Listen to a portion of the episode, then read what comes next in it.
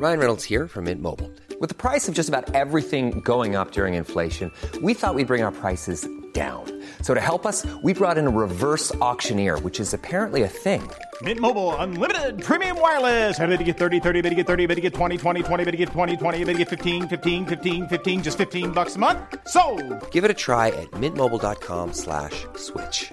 $45 upfront for three months plus taxes and fees. Promo for new customers for limited time. Unlimited more than 40 gigabytes per month. Slows. Full terms at mintmobile.com.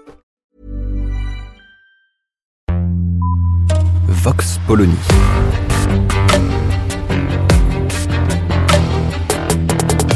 L'actualité vue par la directrice du magazine Marianne, Natacha Polony.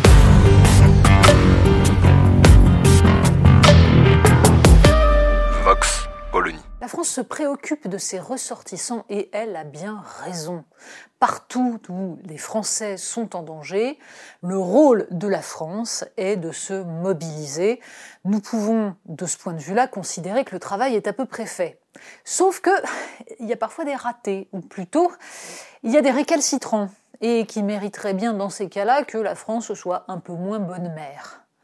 Le 29 octobre, donc, le colonel Amadou Camara, hein, directeur général de la gendarmerie malienne, a envoyé une sorte d'avis de recherche pour essayer de retrouver Sophie Pétronin. Alors, Sophie Pétronin, le nom remonte euh, dans les souvenirs de ceux qui l'entendent. Oui, Sophie Pétronin, donc, otage française au Mali pendant quatre ans.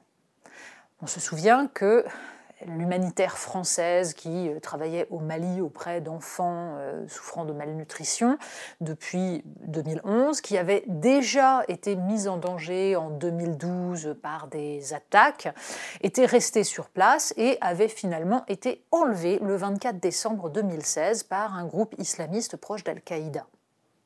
Elle avait finalement été libérée le 8 octobre 2020 en échange de quelques 200 prisonniers islamistes. La France, mobilisée par le fils de Sophie Pétronin, avait donc mis en œuvre tout ce qu'il fallait pour faire libérer l'otage. Il faut dire que, comme souvent, euh, une campagne médiatique avait été mise en œuvre. Le fils de Sophie Pétronin avait fait appel à Emmanuel Macron, nommément, lui expliquant qu'il euh, tenait dans ses mains la vie ou la mort de sa mère.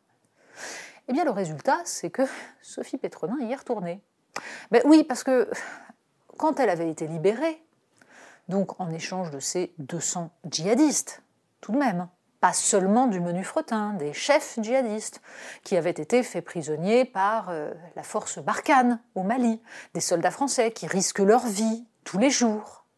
Sophie Pétronin, donc, à sa sortie de détention, avait expliqué que elle s'appelait plus Sophie Pétronin, elle s'appelait Mariam. Elle s'était convertie pendant sa détention, qui d'ailleurs n'était pas vraiment une détention. Elle avait décrit cela comme étant euh, des conditions tout à fait correctes qui lui avaient permis une retraite spirituelle. Et donc Sophie Pétronin est retournée au Mali, contre l'avis de son fils, mais surtout faisant fi de tout ce qui a été mis en œuvre pour la sauver. Alors, les mauvais esprits considéreront qu'il n'était peut-être pas nécessaire de se donner autant de mal pour quelqu'un qui visiblement n'a aucune intention de respecter la vie des soldats qui ont fait en sorte qu'elle puisse être libérée et qui se battent tous les jours contre le djihadisme.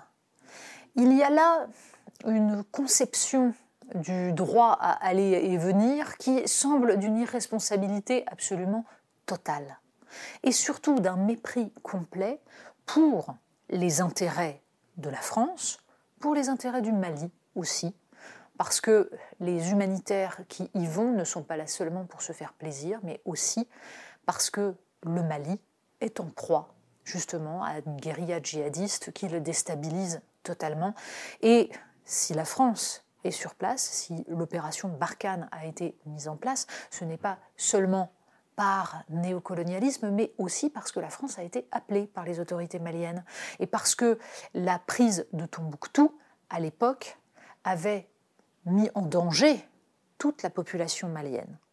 Bref, on trouve admirable ce syndrome de Stockholm d'une gentille humanitaire, pétrie d'amour pour les djihadistes qui l'ont enlevé, mais pour le coup, on se demande si il valait vraiment la peine de gâcher tout le travail des soldats de Barkhane. Vox Polony. Retrouvez tous les podcasts de Marianne sur les plateformes de streaming. Et puis les analyses, articles et entretiens de la rédaction sur marianne.net. Et surtout, n'hésitez pas à noter cet épisode et à nous laisser vos commentaires.